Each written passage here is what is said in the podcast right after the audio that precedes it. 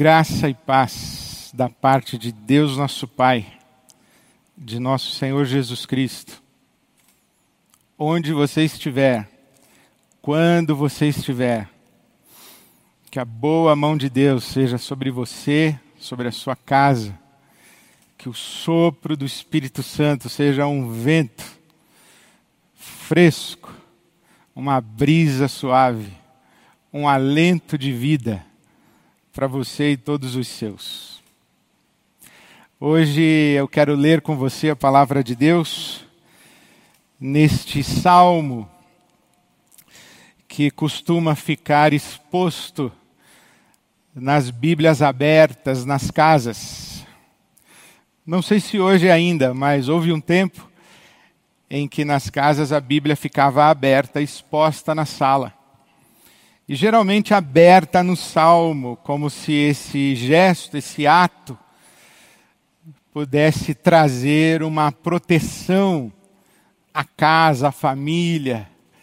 E você sabe, eu me refiro a este Salmo 91, palavra de Deus que diz: Aquele que habita no esconderijo do Altíssimo, à sombra do Deus onipotente descansará.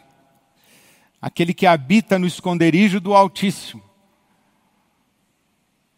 A sombra do Deus onipotente descansa. Pode dizer do Senhor: Tu és o meu refúgio e a minha fortaleza, o meu Deus em quem confio Deus o livrará do laço do caçador e do veneno mortal. Deus o cobrirá com as suas penas, e sob as suas asas você encontrará refúgio. Sob as asas de Deus você encontrará refúgio. A fidelidade de Deus será o seu escudo protetor. Você não temerá o pavor da noite, nem a flecha que voa de dia, nem a peste que se move sorrateira nas trevas, nem a praga que devasta ao meio-dia.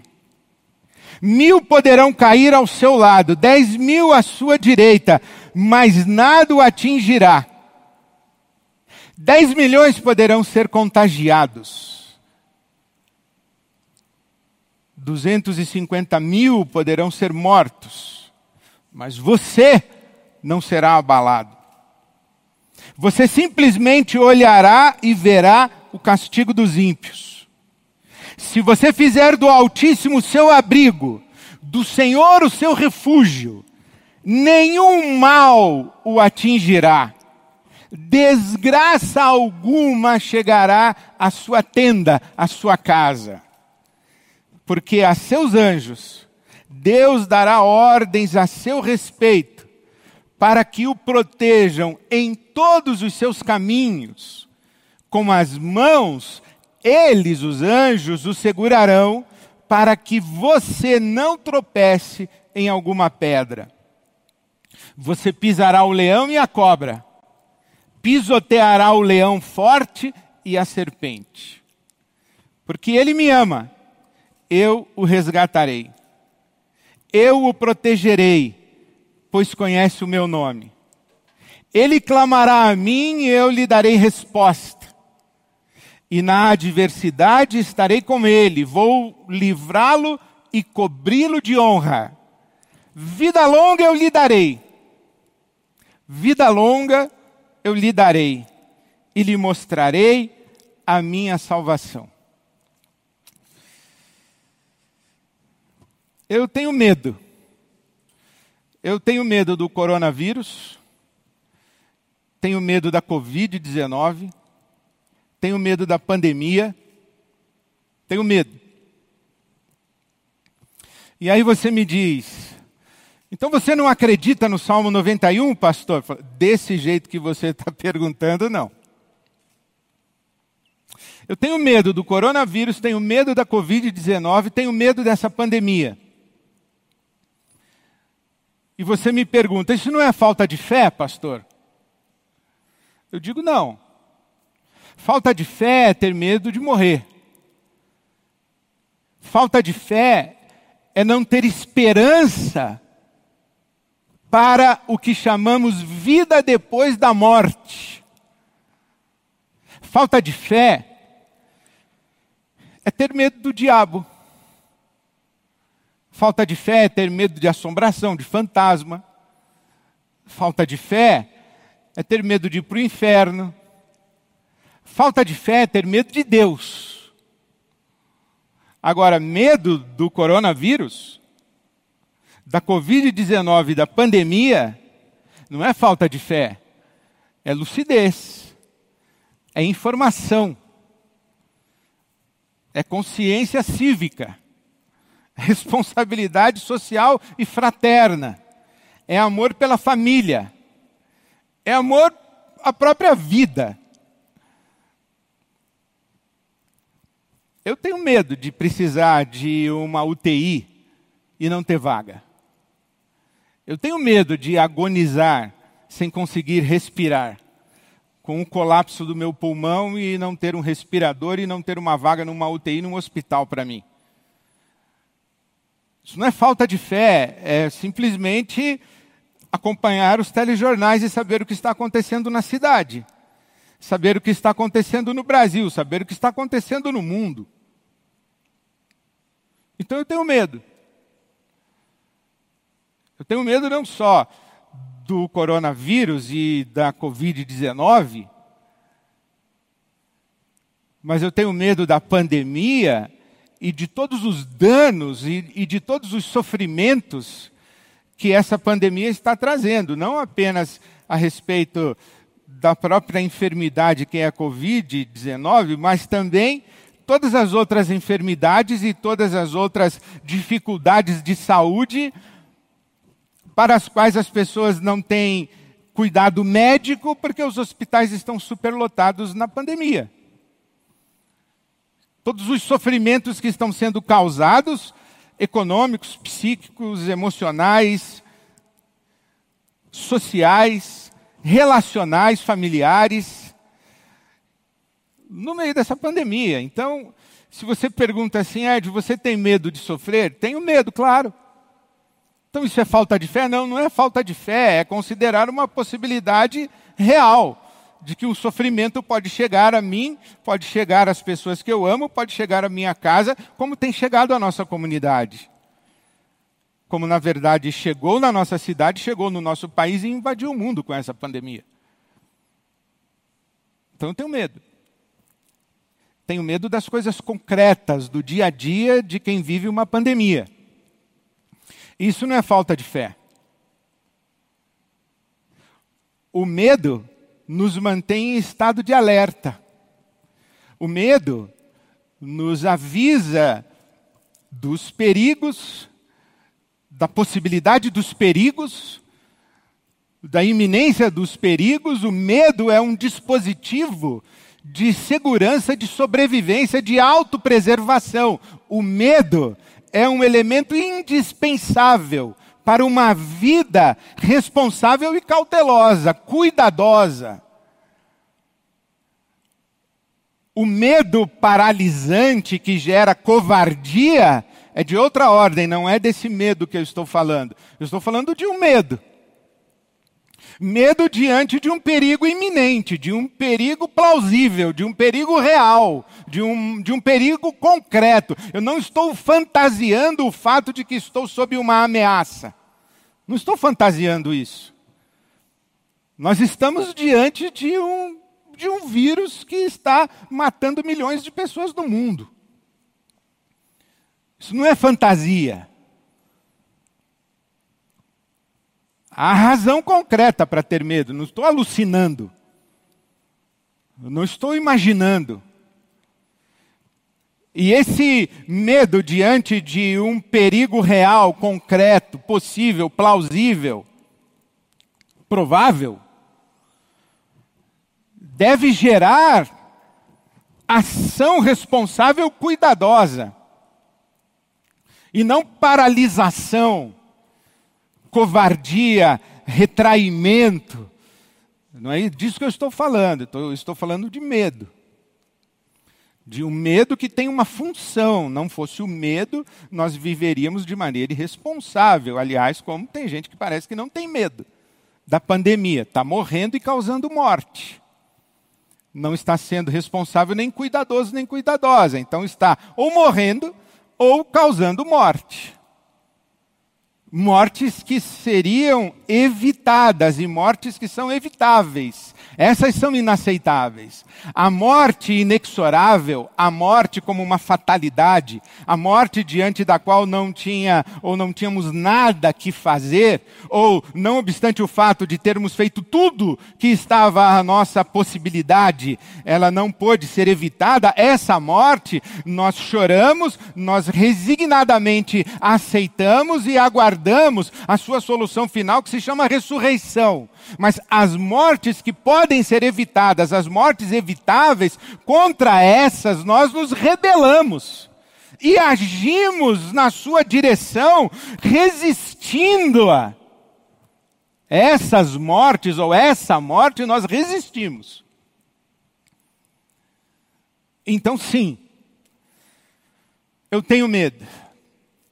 E tenho medo porque pode acontecer comigo, pode acontecer na minha casa, pode acontecer com a minha família. E sabe que é por causa desse medo que para algumas pessoas é consciente e admitido, como no meu caso, eu estou consciente de que tenho medo, estou admitindo que tenho medo, agora eu tenho que saber o que, eu vou fazer com o meu medo é muito em resposta a esse medo que se constrói uma estrutura religiosa maldita, maligna, diabólica. E é contra essa religiosidade, essa estrutura religiosa e essa mentalidade religiosa que eu não me canso de expor as Escrituras. Porque esta religião maldita, esta mentalidade religiosa maldita, tenta resolver o problema do medo. O medo que todos nós experimentamos pelo fato de nos percebermos vulneráveis num universo que não é moralmente responsável. O universo não é moralmente responsável. Um leão, por exemplo, com fome, diante de uma criança, ele não diz assim: ah, é uma criança, eu não vou matar a minha fome com essa criança. Não, um leão com fome é uma fera faminta e o que tiver na frente dele, ele vai devorar. Ele não tem consciência moral. A chuva Sabe que existe isso, né? Evaporação, condensação, precipitação. Isso é um fenômeno, chama chuva. A chuva não diz assim, ah, hoje é o dia do casamento da filha do prefeito. Não vou chover hoje, vou esperar 15 minutos para cair. Não, a chuva não raciocina. A chuva não pensa. A chuva não decide, ah, vou chover aqui que está precisando mais. Ah, vou parar de chover agora porque já alagou, vai, vai causar prejuízos no Acre. Vou parar de chover. Ou vou. A chuva não pensa. A chuva não tem escrúpulo moral. O universo não tem escrúpulo moral. O vírus não diz assim, ah, eu já matei muito, chega. Não, o vírus é um vírus. Ele vai continuar matando. Ele não tem escolha. O vírus não é ético. O vírus não tem coração, o vírus não tem alma, o vírus não tem sentimento, o vírus não ama, o vírus também não odeia ninguém. O vírus é um vírus. E quando nós nos percebemos diante de um universo que é moralmente indiferente a nós, e em muitas dimensões ele é hostil a nós, um vulcão, quando entra em erupção, ele não pensa, ah, eu não posso entrar em erupção porque há uma cidade aqui perto e, e, eu vou destruir a cidade, então vou ficar aqui, não vou entrar em erupção. Não, o vulcão não pensa isso. Então, quando nós percebemos que habitamos um universo que é moralmente indiferente a nós, e não poucas vezes hostil a nós, nós nos percebemos vulneráveis. Porque as forças do universo, as forças do mundo natural, da natureza criada, essas forças são muitas vezes maiores do que nós. São implacáveis contra nós e nós nos percebemos vulneráveis. A peste que voa de noite, a mortandade que assola ao meio-dia, quem é que contém isso? E aí então vem alguém com um discurso religioso, oferecendo uma resposta mágica e trazendo uma ilusão de solução para aplacar esse medo. Mas é uma ilusão, é uma resposta que não confere com a realidade dos fatos. Então, é óbvio que você não pode ler o Salmo 91 e interpretá-lo literalmente.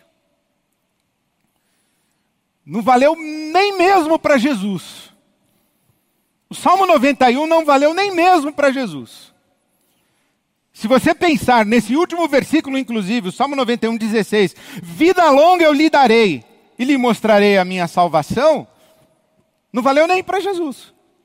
Então, literalmente, este salmo não se aplica e não confere com a realidade. Por isso existe um, um grande malabarismo hermenêutico, um grande esforço dos intérpretes e estudiosos bíblicos para que façam este salmo caber, se encaixar, encontrar lugar no mundo em que parece que ele não funciona. Inclusive, se você virar um pouquinho as páginas da sua Bíblia e chegar no livro do Eclesiastes, no capítulo 9, você vai ver uma outra resposta para a realidade do mundo. Onde, a princípio, Salomão faz uma reflexão sobre o mundo à sua volta, ele diz: Olha, eu descobri uma coisa, que o vírus mata o bom e o mal, o justo e o injusto quem oferece sacrifício e quem não oferece sacrifício, quem faz jejum e quem não faz jejum, quem é dizimista e quem não é dizimista, quem é generoso e solidário e quem é egoísta e corrupto. O vírus mata qualquer um. Leia lá no Eclesiastes. Então, mesmo a tradição bíblica debate e discute. E aí, os exegetas, os hermeneutas, os intérpretes da Bíblia, eles dizem assim: olha, este salmo não fala a respeito de indivíduos, pessoas em particular, você e eu. Fala de Israel como um todo. O povo de Israel é esse que habita no esconderijo do Altíssimo. É o povo de Israel que está blindado. O povo de Israel, como povo eleito, nação santa, propriedade exclusiva de Deus, é o povo de Israel, não é você pessoalmente. Da mesma forma que alguns dizem que é a igreja. A igreja de Jesus é que é triunfante na história. Não é um cristão individualmente, porque um cristão pode morrer com um vírus, pode ficar desempregado, pode passar fome, pode ser perseguido, pode ser jogado numa arena para ser comido por um leão, o Império Romano fez isso muito. Pode ser assassinado pelo, pelo Estado Islâmico, pode ser, pode ser perseguido dentro de um país de comunismo ateísta totalitário. Então, um cristão individualmente pode ser fuzilado, mas a igreja de Jesus, a, o povo de Deus, esse é imbatível, esse é preservado, esse tem vida longa. Outros, inclusive, usam esse salmo dizendo: olha, ele não é uma promessa ele é uma expectativa. Porque note, não é Deus quem está falando que você vai ser preservado quando mil cair ao seu lado e dez mil à sua direita. É o salmista que está falando. A princípio, Deus só falaria nos versículos de 14 a 16. Até o versículo 13, quem está falando é o salmista, ele tem expectativas a respeito de Deus. Alguns dizem que este salmo, inclusive, se aplica à realidade pós-ressurreição. Outros dizem que ele se aplica somente a Jesus, prefigurado no rei Davi. Lembra quando Davi venceu o gigante Golias e ele entra em Jerusalém acompanhando o rei Saul e as mulheres cantam que Saul matou mil e Davi matou dez mil é uma referência ao ungido do Senhor. Então, o ungido do Senhor, o salmo se aplica ao ungido do Senhor, mas não se aplica a você e a mim. Então, o que eu estou dizendo para você é que quando a gente lê esse salmo, diz assim: ó, tem alguma coisa errada aqui. Ou o salmo está errado, ou a vida está errada, ou eu estou errado. Ou quem morreu merecia morrer, porque não habitava no esconderijo do Altíssimo e não, não descansava à sombra do Deus Onipotente. Por isso que morreu, por isso que o vírus pegou ou por isso que a guerra matou, ou por isso que a perseguição matou. Mas é muito complicado fazer esse tipo de avaliação. E aí, os, os intérpretes bíblicos, os hermeneutas, os exegetas, os, os, os, estudiosos da Bíblia Sagrada, fazem todos esses malabarismos hermenêuticos para tentar fazer com que o salmo seja compatível com a realidade que a gente vive, porque parece que não é. Bom, existem luzes para a gente entender esse salmo luzes. E acredito eu que a principal luz para a gente entender esse salmo é o leitor mais privilegiado desse salmo. Nada mais, nada menos que Jesus. Jesus leu o Salmo 91.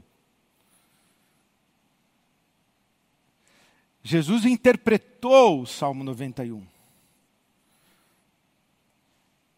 Quando você lê a Bíblia Sagrada e chega em Mateus 4, Lucas 4, você encontra o que? A tentação de Jesus. Jesus está sendo tentado pelo diabo, pela serpente. Jesus está sendo assolado pelo tentador. E o diabo cita o Salmo 91 para Jesus.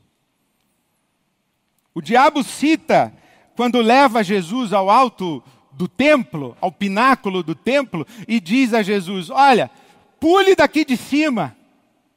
Pule daqui de cima, porque diz a Escritura que Deus, o Altíssimo, dará ordens aos anjos a seu respeito, para que os anjos protejam você de tal maneira que você não tropece numa pedra pelo caminho.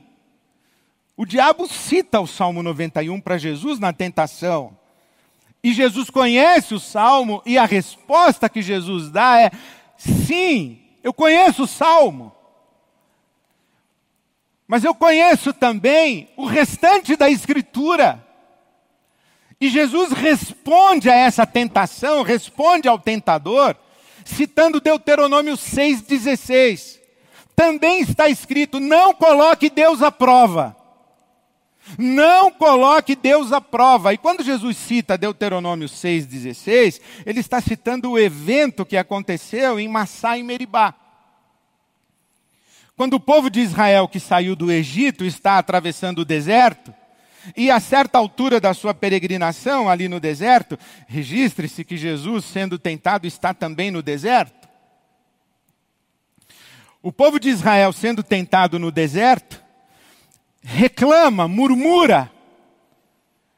Fala com Moisés dizendo: Não tem água. Será que Deus vai nos deixar aqui morrer de sede? Deus nos tirou do Egito para nos deixar morrer aqui no deserto? E Moisés então interpela Deus e Deus diz: Eu vou fazer sair água da rocha. E Moisés então fere com o seu cajado a rocha e o povo é descedentado no deserto. Mas esse evento de murmuração, de reclamação, é classificado, é identificado na tradição de Israel, e o Salmo 95 vai dizer isso também, que não devemos ser como o povo de Massá e Meribá, que colocou Deus à prova. Esse evento fica registrado na tradição de Israel como não como um momento de fé, mas um momento onde se provoca a ira de Deus, onde o povo coloca Deus à prova, afronta Deus.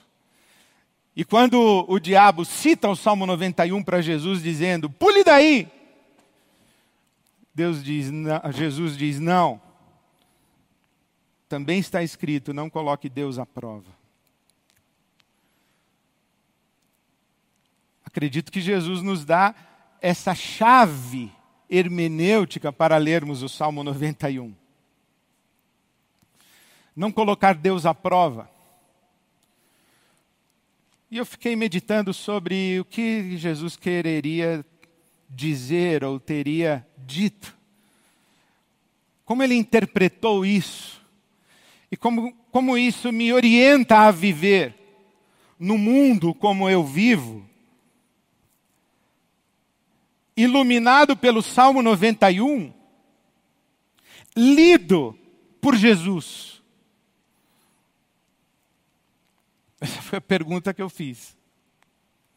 E cheguei a algumas considerações e algumas conclusões. Eu penso que colocar Deus à prova, o que significa colocar Deus à prova?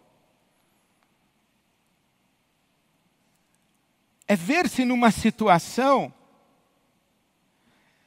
onde, aos nossos olhos, Deus deveria estar agindo de um jeito, mas parece omisso, indolente, inerte.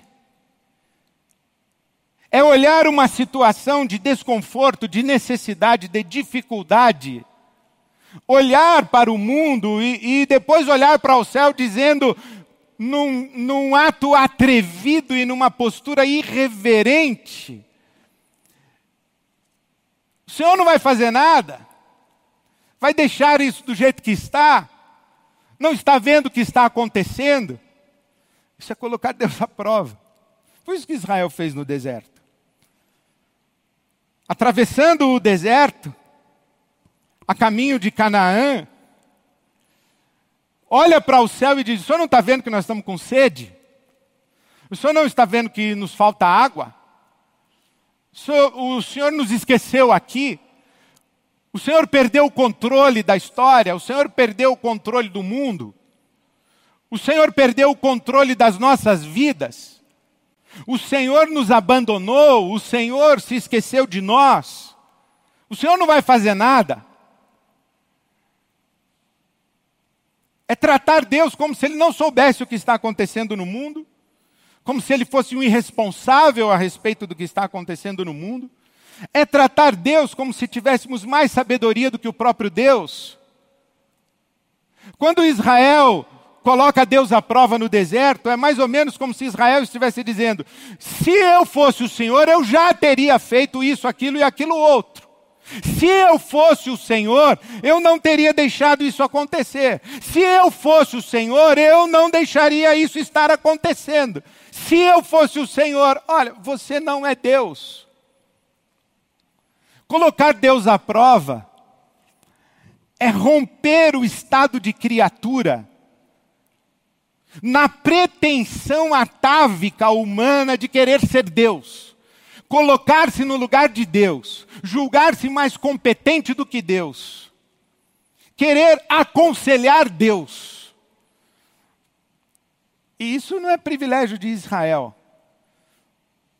A Bíblia conta que Jesus está no barco com os discípulos e Jesus está dormindo no meio de uma tempestade. Os discípulos vão acordar Jesus dizendo: Ei, acorda! Você não se importa que a gente morra? Você não vai fazer nada. E a Bíblia diz que Jesus, ele expira com, com uma espécie de lamento, é como se ele fizesse. E diz: Até quando eu vou ter que suportar vocês? Até quando eu vou ter que suportar vocês me sacudindo, pedindo para eu acalmar a tempestade? Colocar Deus à prova é uma forma de acionar o poder divino, acionar a divindade, o poder de Deus para gerar a meu respeito condições de excepcionalidade. Fazer com que Deus altere o mundo por minha causa. Gerando para mim privilégios. Alterando toda a realidade, toda a estrutura do universo natural, por minha causa, para o meu conforto, para a minha satisfação, gerando para mim privilégios e criando ao meu redor exceções, do tipo, vale para todo mundo, menos para mim. Acontece com todo mundo, menos comigo. Sim, esse aqui é o curso natural das coisas, mas Deus pode interromper o curso natural das coisas por minha causa, para mim. Deus pode abrir uma exceção para mim. Eu sei que o mundo não funciona assim, eu sei que, que a ordem das coisas não é essa. Eu sei que o natural não é isso, mas Deus vai abrir uma exceção para mim. Deus vai me conceder esse privilégio, porque eu sou especial. Eu sou ungido do Senhor. Ah, o vírus mata todo mundo, menos eu. O vírus chega na casa de todo mundo, menos na minha. Está aqui no Salmo 91. É tratar Deus como responsável por criar condições de excepcionalidade para gerar para mim, particularmente, privilégios. É usar o poder de Deus em interesses e benefícios particulares.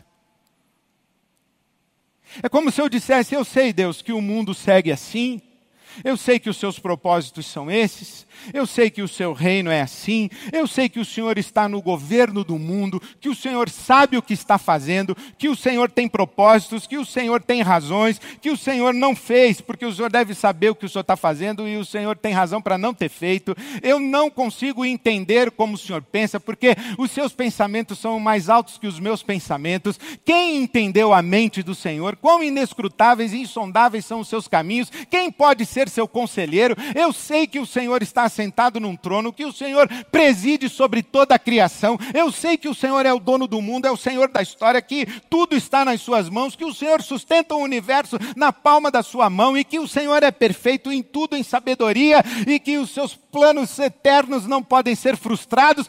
Porém, abre uma exceção para mim. Porém, crie um espaço de excepcionalidade para me privilegiar. Eu sei que isso que eu estou pedindo para o Senhor não tem nada a ver com o seu reino. Aliás, eu não estou nem preocupado com o seu reino, eu não estou nem preocupado com a sua vontade, eu não estou nem preocupado com nada. Eu só estou preocupado comigo, porque sábado é o casamento da minha filha. Então o Senhor abre para mim uma exceção. Eu me lembro outro dia que eu estava numa, numa mesa de conversa e uma senhora disse: É, pastor, mas o furacão vinha passando na, em cima da minha casa e eu orei e o furacão desviou e foi para outro lado. Que beleza, né? Que coisa bonita. Eu falei, mas o, o, furacão matou um monte de gente lá do outro lado. Falei, mas eu orei. Tipo assim, se eles não oraram, o problema deles. Isso não, não, não foi isso que Jesus ensinou. Jesus não disse assim: olha, eu vou subir aí no alto do pináculo, eu sei que todo mundo que pula aí cai e morre. É, é uma questão que chama lei da gravidade. Assim que funciona o universo. Mas eu sou filho de Deus, eu sou ungido do Senhor. Eu habito no esconderijo do Altíssimo, descanso à sombra do Onipotente. Eu posso pular do 17 andar e eu não vou morrer. Por quê? Porque para mim cria-se uma condição de excepcionalidade. Porque para mim, eu uso o poder de Deus ou reivindico que Deus use o seu poder para me beneficiar, para me honrar. Jesus, sabe o que Jesus diz? Que isso é colocar Deus à prova. Isso é uma afronta à sabedoria de Deus. Isso é uma espiritualidade mágica de sugestão diabólica. Não é a espiritualidade de Jesus. A espiritualidade de Jesus é a seguinte: deixa eu te falar uma coisa. Quando uma pessoa fica 40 dias e 40 noites em jejum, ela tem fome. E o jeito de saciar a fome não é usando o poder de Deus magicamente para transformar pedras em pães.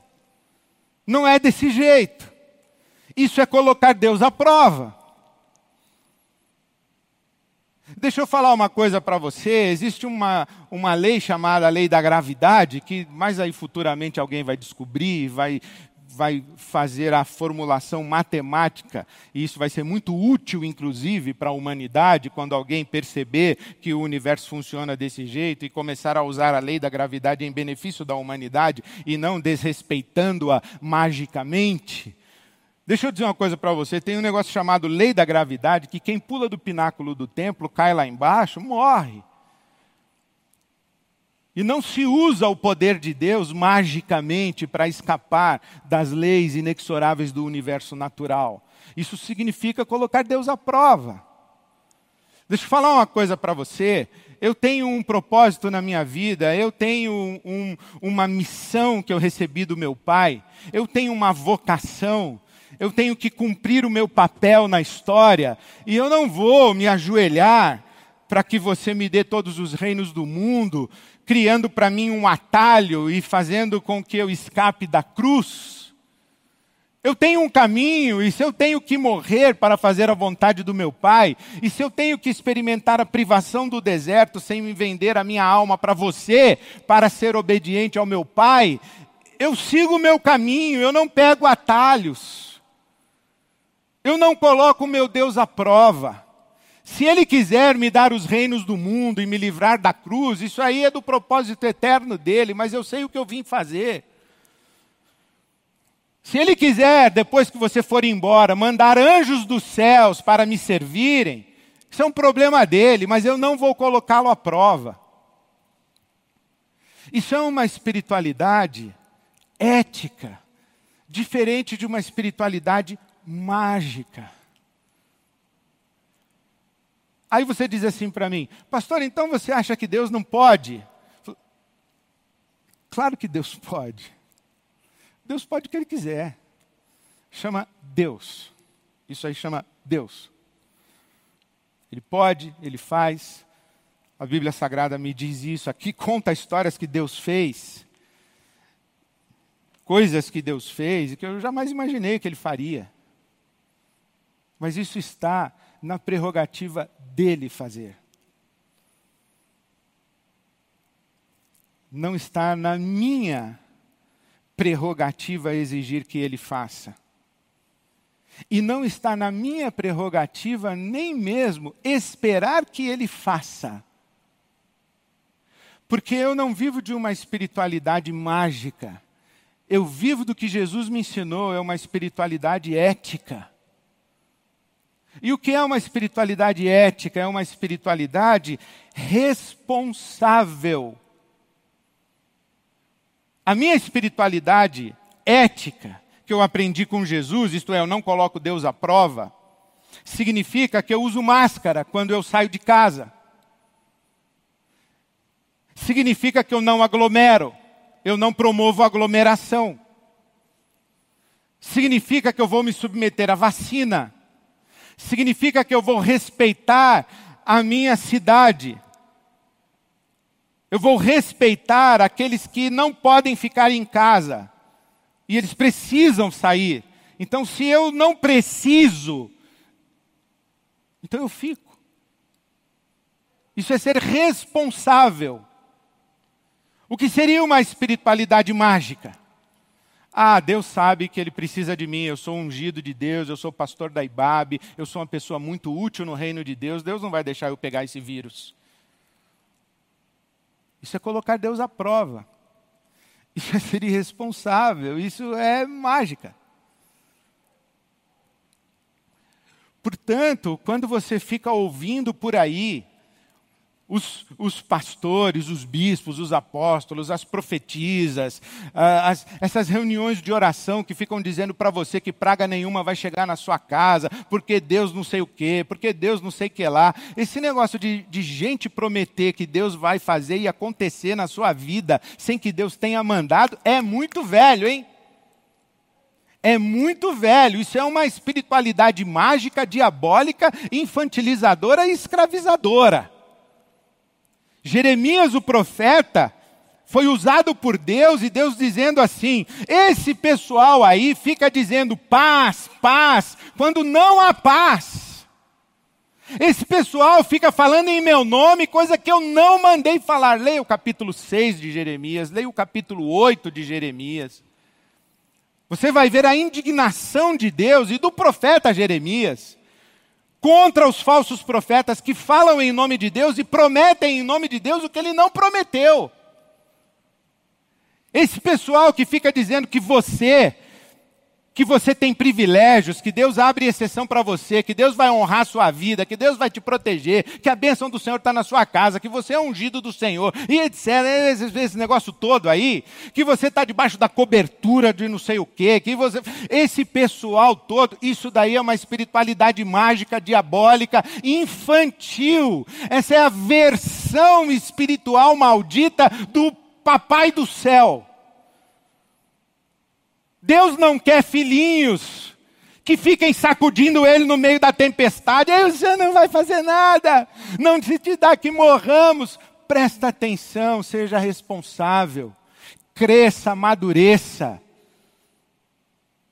Adulteça. Quem é o filho adulto? É o que assume responsabilidades quem é o filho infantil, criança, é o que fica pedindo para o papai resolver. Não é isso que a gente pensa? O que a gente espera de um filho, de uma filha? Que cresça, que adulteça. E à medida que a gente vai envelhecendo, a gente espera que o nosso filho, a nossa filha, diga assim: papai, fica tranquilo. Na sua falta eu vou cuidar da mamãe. Fica tranquilo, papai, na sua falta eu vou cuidar da minha irmã. Na sua falta, papai, eu vou cuidar do meu irmão. O que eu espero da minha filha? Papai, fica tranquilo. Eu cresci. Eu aprendi a andar com as minhas pernas, eu amadureci, eu assumi responsabilidade pela vida, eu assumi o protagonismo da minha existência. Descansa. É isso que eu espero dos meus filhos e graças a Deus os tenho assim. É o mesmo que Deus espera de nós. Por isso, Paulo apóstolo diz que nós somos cooperadores de Deus. Nós somos parte da solução no mundo. Por isso, eu queria dizer para você: a resposta que você deve dar ao seu medo não é a expectativa das soluções mágicas da parte de Deus. A resposta que você deve dar ao seu medo é a postura adulta, madura, responsável, lúcida, esclarecida, cuidadosa de si mesmo e do mundo. E aí você diz assim: bom, para que serve Deus então, pastor? Para isso, para fazer você ser gente, para fazer você crescer, para fazer você amadurecer, para fazer você adultecer, para fazer você assumir responsabilidade pelo mundo que Ele criou.